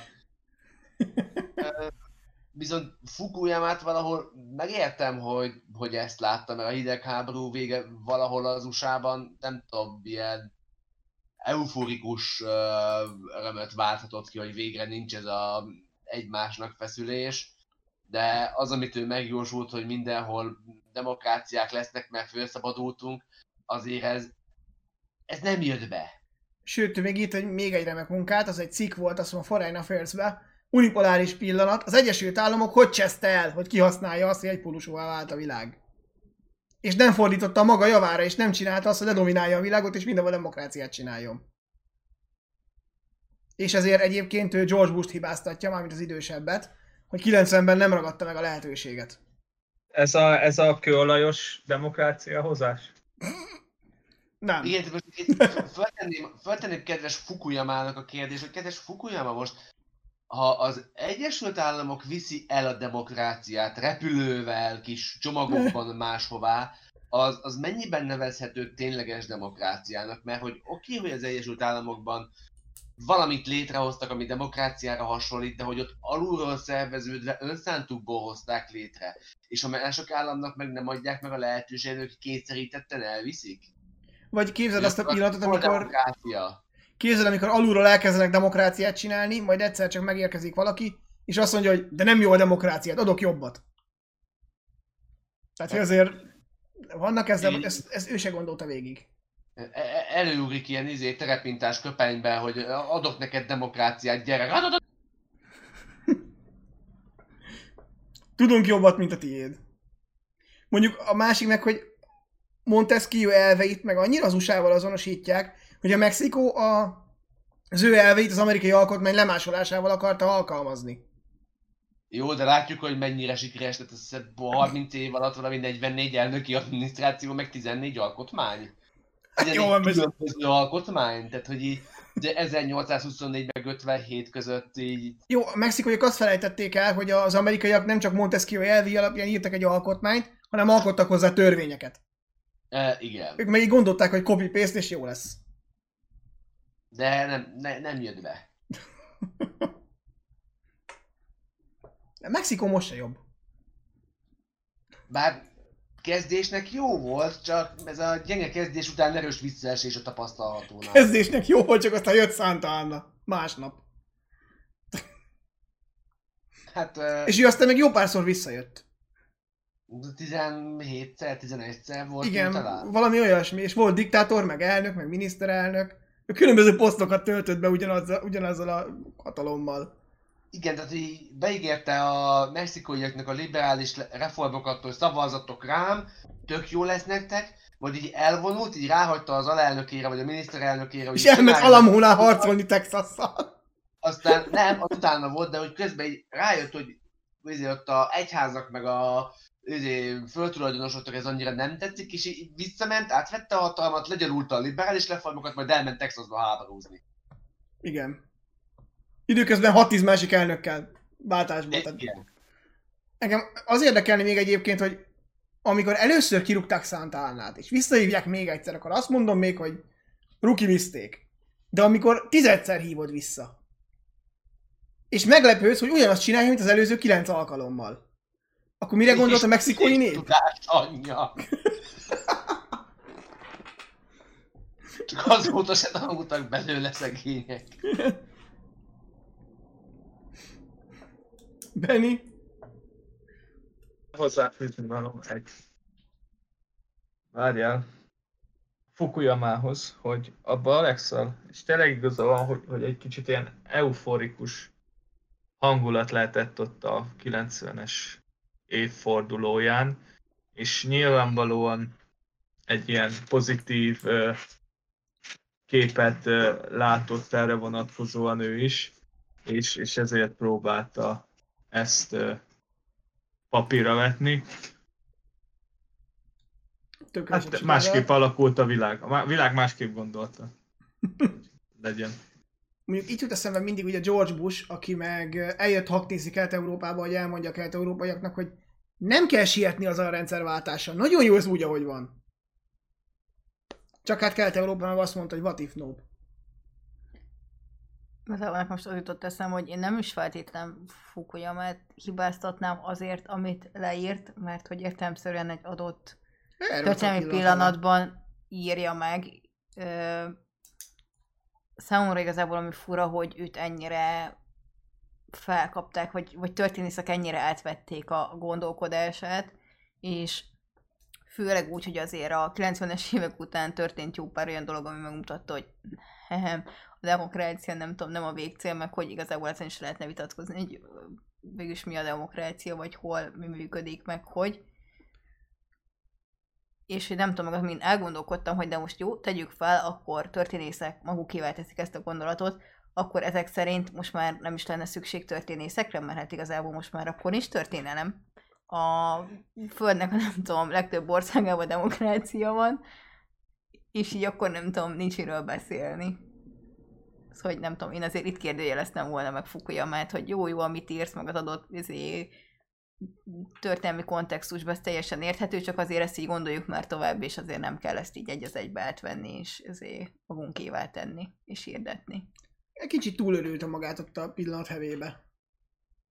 Mint amikor qui megnyugtatja jar Igen, vagy nál is azt mondani, hogy nál is ez a történelem végcélja a demokrácia, a tökéletes demokrácia, akkor mondjuk azt, hogy ez is olyan, mint mondjuk Marsnál a kommunizmus hogy kicsit utopisztikus, és akkor nincs probléma, mert mondhatom azt, hogy igen, lehet ez olyan végcél, mint a kommunizmus, ami soha büdös életben nem fog eljönni, mert hogy mindig lesz egy apró porcom a gépezetbe, ami megakadályozza azt, hogy, hogy valódi demokrácia legyen. Igen. Vagy hogy nem számol azzal, hogy az adott országnak a sajátosságaihoz mérten kéne a demokrácia, és nem egy, nem tudom, tökéletes demokrácia, mert, mert az nem lesz demokrácia. Akkor hogy nincs tökéletes demokrácia. Igen. De ezt meg most se akarjuk elhinni, mert ugye Ezért jönnek majd aztán a 2000-es években a Farid Zakariának a minőségjelzős demokráciái. Mint ugye az illiberális. De ez már messzire vissza. Nem tudom, Beri, teljesen elvesztettük, vagy csak képileg vesztettük. Kép. Akkor szerintem te jössz. Így van, én leszek. Már megváltozott a erős sorrend, de én jövök. Power Rankingbe hátra csúsztál, de... Nem Igen. probléma. Erről a Super Bowl szervezőbizottsága még nem tud. Hát én félreértelmeztem egy kicsit itt a dolgokat, és én, én, én két emberkét hoztam, de egyik se negatív. Az nem feltétlen probléma. Én, én, én, én, én úgy konferálnám fel őket, hogy a, a, ha a bölcsészettudományokban működne normálisan az impact faktor, akkor ők a, a, az Isten király császárok lennének, a, a, a top 5-be benne lennének, de lehet, hogy a top 3-ban is. A klasszikusról beszélünk, akkor Platon és Arisztotelészről szeretném itt kiemelni, mint, mint gondolkodókat. Én egy kicsit ilyen, hát a kla- klasszikusokhoz nyúltam vissza, reménykedve abba, hogy, hogy, hogy senki nem fogja választani. Hát reméljük Fanni nem őket választotta. akkor, akkor, akkor, akkor jó. Hát Platon kapcsán, hát ugye mind a ketten görög filozófusok, ugye hát jóval az időszámításunk előtti harmadik, negyedik században, és hát igazából olyan, olyan műveket készítettek, ami, vagy írtak, vagy alkottak, és tényleg a, a klasszikus polihisztor, polihisztorok, hogyha ha, ha valakit el lehet képzelni, ami igazából meghatározták szerintem mind a mai napig a, a, gondolkodásunkat, és, és hatnak a, az európai ö, civilizációra, vagy nem tudom, az európaiságnak a, a filozófiájára, gondolkodásmódjára. Ö, Platonnál ugye az egyik leghíresebb talán ugye az Állam című munkája, amit meg kis, vagyis el szeretnék mondani, amit ugye magyarul eléggé félre sikerült fordítani. Ha jól tudom, tehát, hogy itt a, a itt, itt egy, az állam az, az nem a, a, legmegfelelőbb ö, ö, fordítási ö, alak lenne, de ö, azért elég sok minden tekintetében tekinthetjük őt, ö, is tudom, vezéregyéniségnek, ha lehet ilyen modernkori szó, szópárokat használni.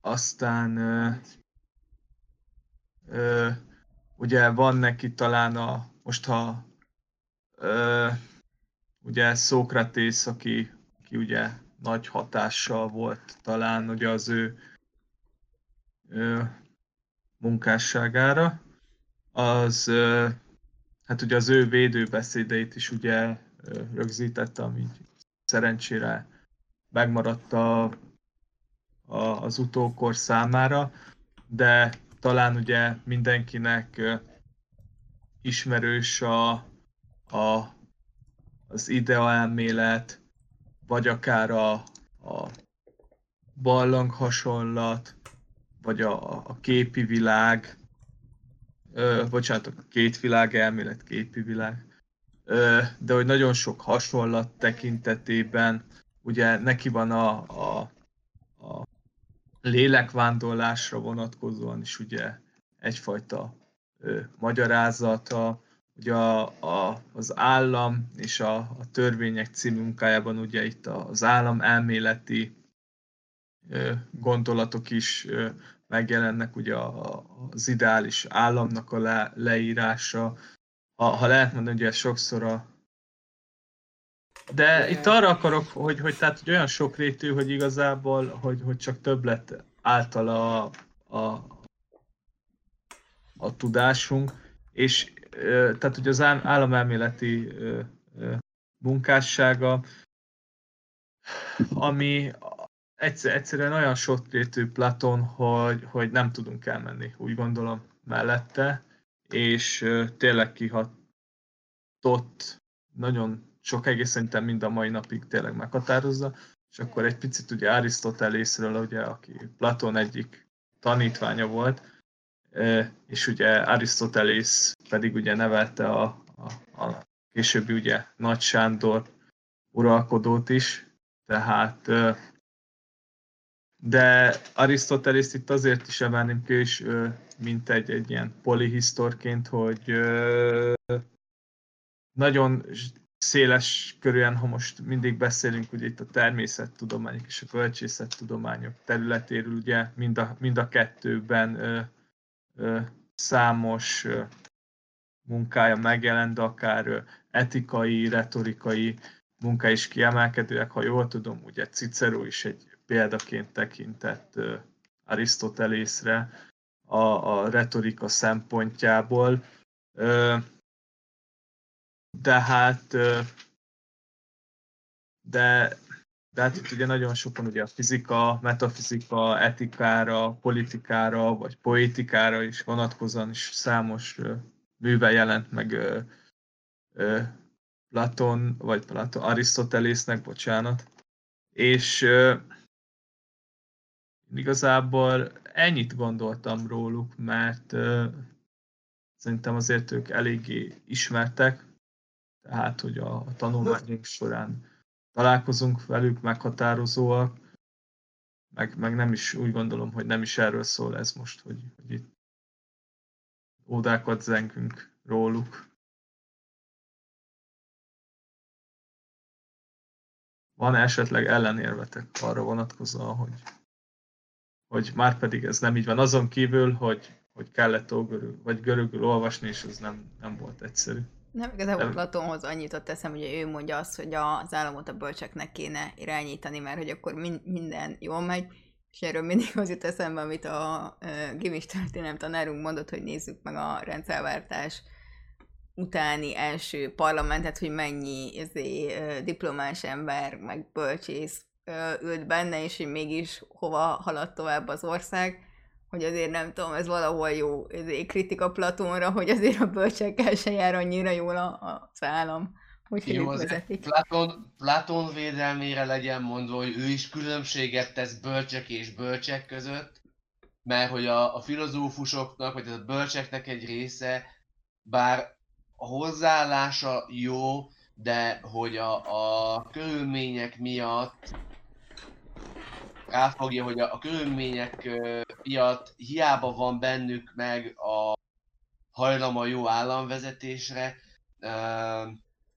de ettől függetlenül a körülmények miatt átváltanak a korszakban nála, ugye általa gyűlölt szofistákká vált, ilyen demagógá válnak, akik ilyen általánosokat puffogtatnak, és hogy jóvá válnak, és hogy az igazi bölcsnek ugye vagy az adott társadalomban kell ér, élnie, és meg kell várnia azt, hogy a társadalom megkeresse, hogy segítsen rajtuk, vagy pedig ki kell vonulni az ott társadalomból, és emeteként élnie. Nekem az jut eszembe, hogy annyira bemart a magyaroknak a Platón bölcsek vezette állam, hogy azóta is a sajtó a szakértői kormányzást követeli minden egyes fél évben. Hogy nekünk ez egy ilyen megragadt valami. De Platón meg Arisztotelész, az tényleg meg kell és ha már Arisztotelész, azért Nagy Sándor nevelésével szerintem ő rettentő sokat tett a kultúra terjesztéséért, mert belenevelt a Nagy Sándorba a kultúra szeretetet. Igen, mondjuk nekem még Platón kapcsán eszembe jutott, hogy, hogy mennyire nagy gondolkodó, és szerintem Benni megtalálta, nem tudom, szabad ezt mondom, a tökéletes példát, hogy a Platón kvázi a, nem tudom, a, a szórakoztató dolgok ra is hatott, vagy hát is szabad ezt mondani, mert ugye a, a gyűrűk urát, hogy mit mondanak, hogy ugye az is Platón a talán Atlantiszára, vagy melyik művére épít, vagy, vagy mik köszönnek vissza Tolkiennél valami, hogy pont ez jutott eszembe, hogy, hogy mennyire nagy hatású valaki, hogy kvázi nem tudom, egy ilyen de tényleg szórakoztató műnél is fel lehet fedezni a hatását, és nem csak nem tudom az ilyen, a történelemben, hanem hogy így ahol nem is gondolna az ember, hogy kiket lett meg. Uh, Arisztotelésznél talán, amit, amit kihagytunk, ugye, hogy őt azért száműzik is majd Aténból, majd aztán visszaengedik. Tehát egy kicsit kalandosabb utat járt be, mint Platon, de nekem a másik, amit tetszik, az akkori ugye akadémiák, vagy nem is tudom, lehet mondani ugye ezek a akkori egyetemek, ha, ha hogy, hogy nem tudom, hogy sétáltok az udvaron, tudom, kiskertbe, és akkor ott mész a, a mester mellett, és akkor nem tudom, mint fölvettek valamit, beszélgetek, és akkor elméle, elmélkedtek a... Ez ilyen idealisztikus, nem tudom. Ez olyan elképzelhető, és akkor... És ilyen... Kimész, körberd a BTK-t, hallgatod, hogy a mester nagyon okosokat pont. Nem, előbb akkor- oszlopcsarnokot építesz a BTK köré, Ott a tik. és majd az oszlopcsarnok körül sétálsz. A tik előtt vannak oszlopok. Én megadom. Szó, szóval azért, na, sokrétűek voltak a alkotóink.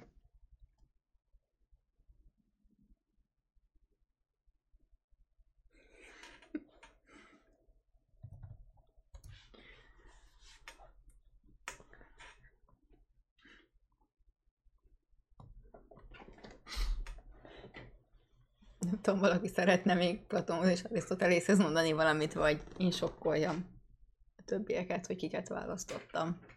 Akkor Szóval szerintem nem gondoltátok volna, hogy én kiket választok. Másik feszülnek az idegeim, hogy Fanni vajon kiket választott, ha már ennyire titokzatosan a végére hagyta saját magát. Ö, én pozitív gondolkodónak Bonaparte Napóleont választottam. Igen, Alex. Jó hallottad Napóleont. Azért, mert hogy én, amikor így mondtál, Ádám, hogy a nagy gondolkodókról lenne szó, és hogy választani kéne. Ki van gondolkodni a szerencsétlennek, pláne a végén. Waterloo-nál jóra gondol, csak nem jött be. Szóval, hogy, a, tehát, hogy én amikor ezt így meghallottam, nekem így az ugrott be, hogy nem tudom én, ö, nagy gondolkodónak és pozitívnak valaki olyat választanék, akik kvázi nem csak egy bizonyos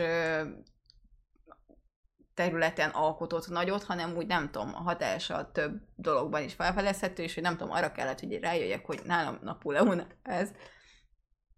Ö, és amiért részben választottam, az például az, hogy, hogy mondjuk ő az, aki megmutatja azt, hogy alacsony sorból is hova lehet jutni, és hogy nem tudom, nálam mondjuk a hadsereg átszerveződése, az, az félig, nem tudom, én hozzákötném, és mindjárt kifejtem, hogy mire gondolok, hogy tökre érdekes, hogy pont ekkor olvastam egyébként ö, Rákócziról egy cikket, hogy ő a, a a különböző tiszteket kvázi úgy nevezte ki, hogy milyen rangba volt az adott illető, és nem tudom, hogyha te váró voltál, akkor mindjárt tábornok leszel, vagy ezredes, vagy nem tudom mi, és ugye Napóleonnál van meg az, hogy igazából nem az számít, hogy te milyen rang, nemesi rangba születtél, hanem hogy kvázi mik a, a, a kvalitásaid, és az szerint kerülsz a hadseregbe tiszti rangba, és hogy nem tudom, hogy szerintem ez az egyik, amiért azt mondanám, hogy ilyen szempontból szerintem igenis nagy formátumú gondolkodó, mert hogyha megnézzük azért most is már a hadsereg így épül fel, hogy, hogy az számít, hogy te mit teszel le az asztalra, és az szerint ö,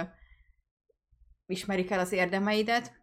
Másrészt meg ugye azért a, a polgári életben is eléggé ö, meghatározó volt ugye a kódcivil, az, amit aztán ugye mindenki máshol, és hogy, hogy az úgy ha csak egy mondatig is, de mondjuk középiskolában is tanítja az ember, és nem tudom, én, én nekem Napóleon az, a, aki a, valahol egy változást hoz, és hogyha például olvasunk tőle a forizmákat, nekem például az nagyon tetszik, hogy ő, ő elismeri a, a saját érdemeit, hogy pontosan látja, hogy, hogy ő hol áll az adott, adott korszakban, és hogy, hogy ő, ő mit tett le az asztalra, és hogy, hogy ezt így, nem tudom, valahol igényli is, hogy elismerjék, és én nem tudom, nekem ez valahol nagyon pozitív, hogy a, aki azt mondja, hogy igenis legyél, aki vagy, és hogy mutasd meg a világnak is, hogy legyél büszke arra, hogy, hogy te ki vagy, és mit értél el. Szóval ne, nem tudom, nekem ilyen szempontból Napóleon pozitív. A, negatívnál ott nagyon sokat gondolkodtam, sikerült leszűkítenem két emberre, és végül hát úgy döntöttem, hogy én negatívnak Teodóziuszt választanám, mert igazából ugye ő az, aki államvallását teszi a kereszténységet, és nem vagyok vallásellenes, még mielőtt valaki azt gondolná. Uh, igazából én azért döntöttem emellett, mert talán nekik köszönhető az, vagy hát nem tudom, igen, itt mondjuk gondolkoztam Konstantinon is, hogy ugye hogy ő vagy, vagy Teodózius legyen, de hogy talán Teodózius, hogy onnastól indul el egy olyan irány, ami nem tudom, azért elég hát negatívan hat.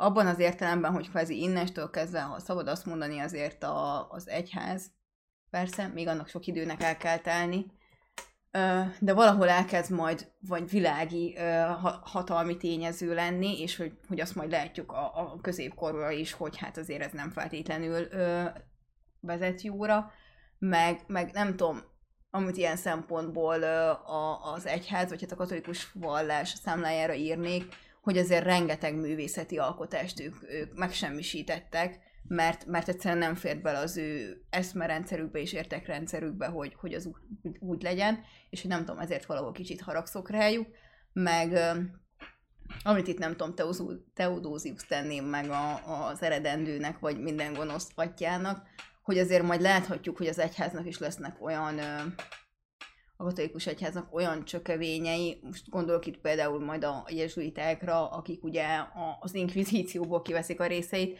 amit azért nem feltétlenül mondanék pozitív példának. És nem tudom, én ezért tettem meg Teozóziuszt, a, bár annyira nem volt jelentős, de valahol mégis, vagy, vagy mondom, akár Konstantin is lehetett volna, akiktől elindul ez az egész. És akik úgy gondolják, és ráadásul, amit nem tudom, sokat gondolkoztam, hogy, hogy értem én, hogy ez miért kell neki, hogy legyen mögötte egy, egy vallás, vagy államvallását teszek, de látjuk, hogy előtte azért Róma így működött, hogy, hogy több vallás és több ideológia megfér egymás mellett, és hogy ő az, aki kvázi megpontja ezt az egyensúlyt, mert azt gondolja, hogy innestől neki ez jó lesz, és hogy, hogy valahol azért ez pozitív ö, folyamat is, de hogy látjuk, hogy azért ennek lesz elég sok árnyoldala is. Igen, ennyit szerettem volna.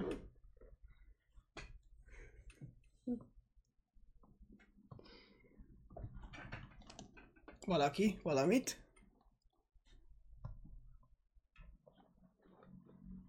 Nem, jó. Hát a, a Napóleonnál ott, ott abszolút mondjuk a kód Napóleon, ugye az, az későbbi törvénykönyveknél az meghatározó volt a első európai nekem is jut eszembe meg az, hogy igazából a háborúival gyakorlatilag megteremti azt a lehetőséget Európába, hogy félig meddig a régi rendszer mindenhol átalakuljon. Mert kvázi a kód Napóleon plusz Napóleontól elszenvedett vereség az, ami egész Európát egy ilyen adminisztratív monarchiáktól átlöki a, hogy hívják ezt a rendszert, amikor a, mint a britek. Alkotmányos monarchiába. Alkotmányos monarchiába, köszönöm. Azt is mondhatnánk, hogy megteremti az európai összefogást mindenki Napóleon ellen. Egyébként a vicces, hogy a Maastrichti többi ide nyúlnak vissza. És nem a Napóleon ellen, hanem Napóleonhoz, bár egyébként nyilván a Bécsi Szövetség inkább ami ennek az alapja lehetne.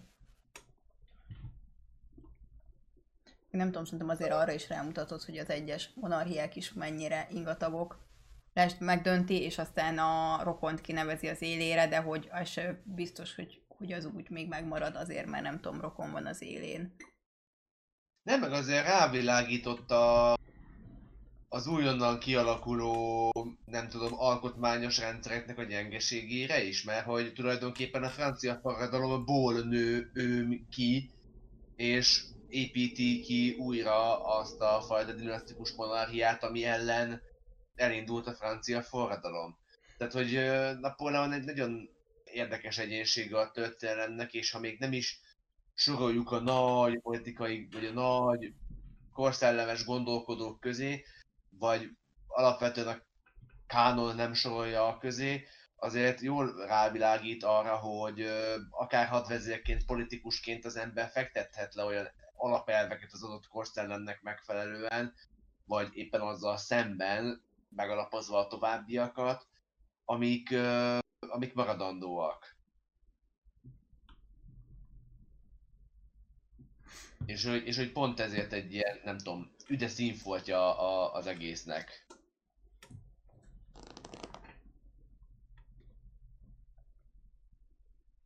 Valakinek még valami?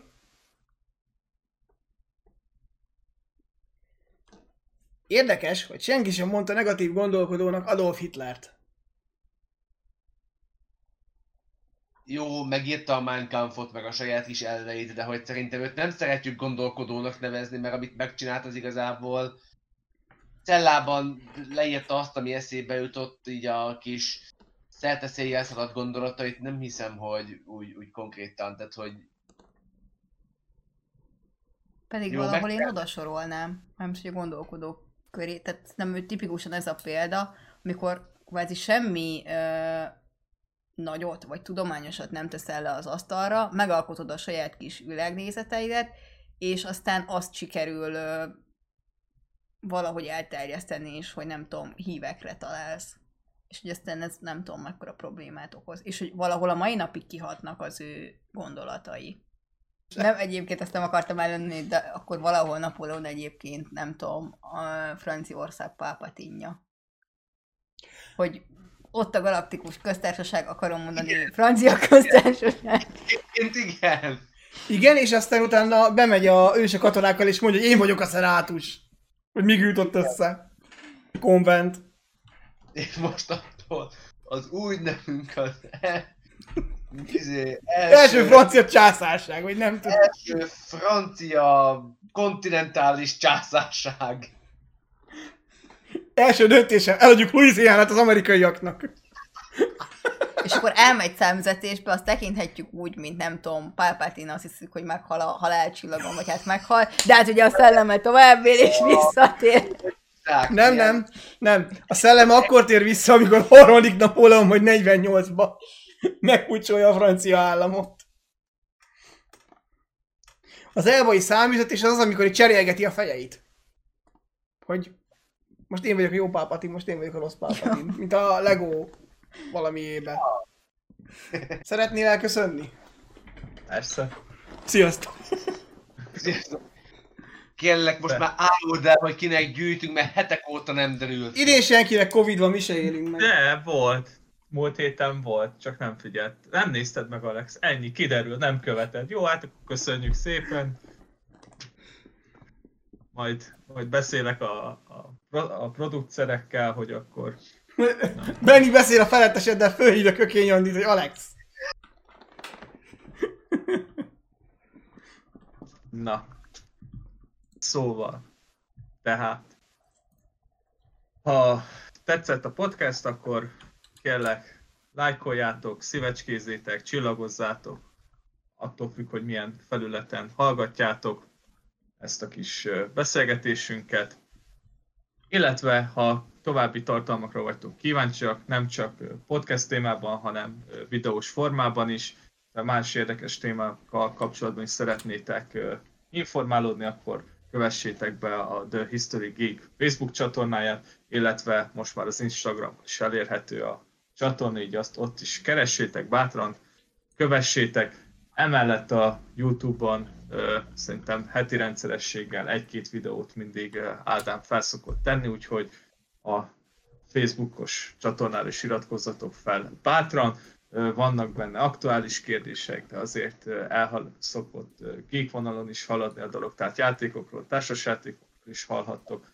Illetve kérlek benneteket, hogy lájkoljátok, szívecskézzétek és csillagozzátok a különböző felületeken a, a podcastet azért is, hogy Bencének jó kedve legyen, illetve boldogan teljenek a napjai, és hogyha már jövő héten újra személyesen, vagyis hát személyesen, bocsánat, ha ő is már részt tud venni élőben a podcast neki felvé.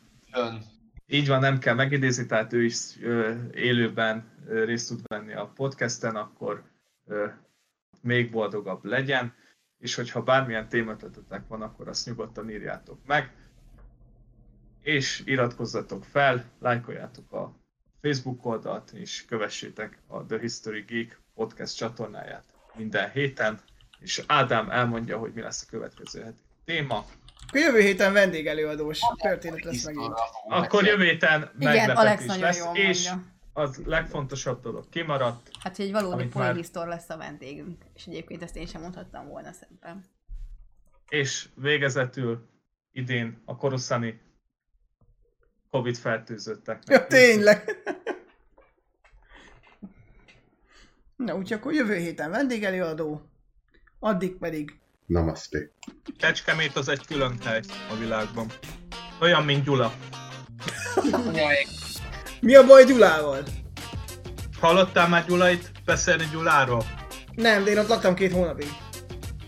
Hát, majd ha találkozol egyet, kérdezd meg milyen Gyula, és áradozni fog róla, az lesz a világ közepe. A mindenség forrása. De akkor- Minden alfa, mindennek alfája és omegája. Akkor a gyulaiak olyan, mint a szegediek. Az nem Gyula, az Pacsa kérlek szépen. Ki? Pacsa. Mondanám, hogy Dióskától nem messze van, de Dióskát sem mond semmi. Békési települések. Nem, Pacsa az idébe van. Keszthely az melyik megye? Napban megyébe. igazából szarvas a világ közepe. Mi pont szarvas? Mert ott van a történelmi nagy Magyarország mértani közepe. És nem jut eszembe egy rohadt filozófus neve. Pedig őt meg akarom említeni. Aki a népek haláláról makogott. Az melyik? Amiben a magyarok is után elkezdték a a nyelvújítást. Jaj, tudom kire gondolsz, aki azt mondta, hogy a... Lávtengerben elveszik a magyar nép. Nem a, mert hogy valamilyen népdalok kapcsán volt, ami hogy ki fog halni, hogy német izé volt. Jaj, hogy hívták?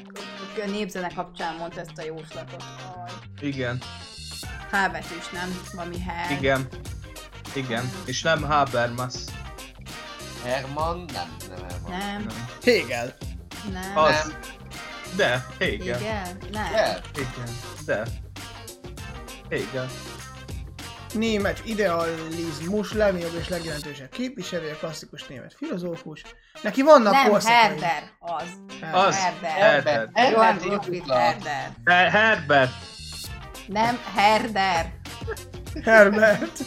Ez az a Herderi jóslat. A Bence, Herbert ő a Guy. játszik. Meg a. Family Guy-ba. Azt hiszem. Ott az is Herbert. Ja, Így hívják, teljes nevén szegénykémet. Johann Gottfried Herder. Ez még mindig egész vállalható. A- Alex, akkor, akkor ezt majd te el is mondhatod majd, ha oda kerülünk. Felolvas. Megnyerted ezt. Felolvashatod. Johann Gottfried beszélt a nemzetek haláláról és... Nem, majd én mondom a nemzetek halálát, csak te kiejteted szakszerűen a nevét. Ja, szakszerű.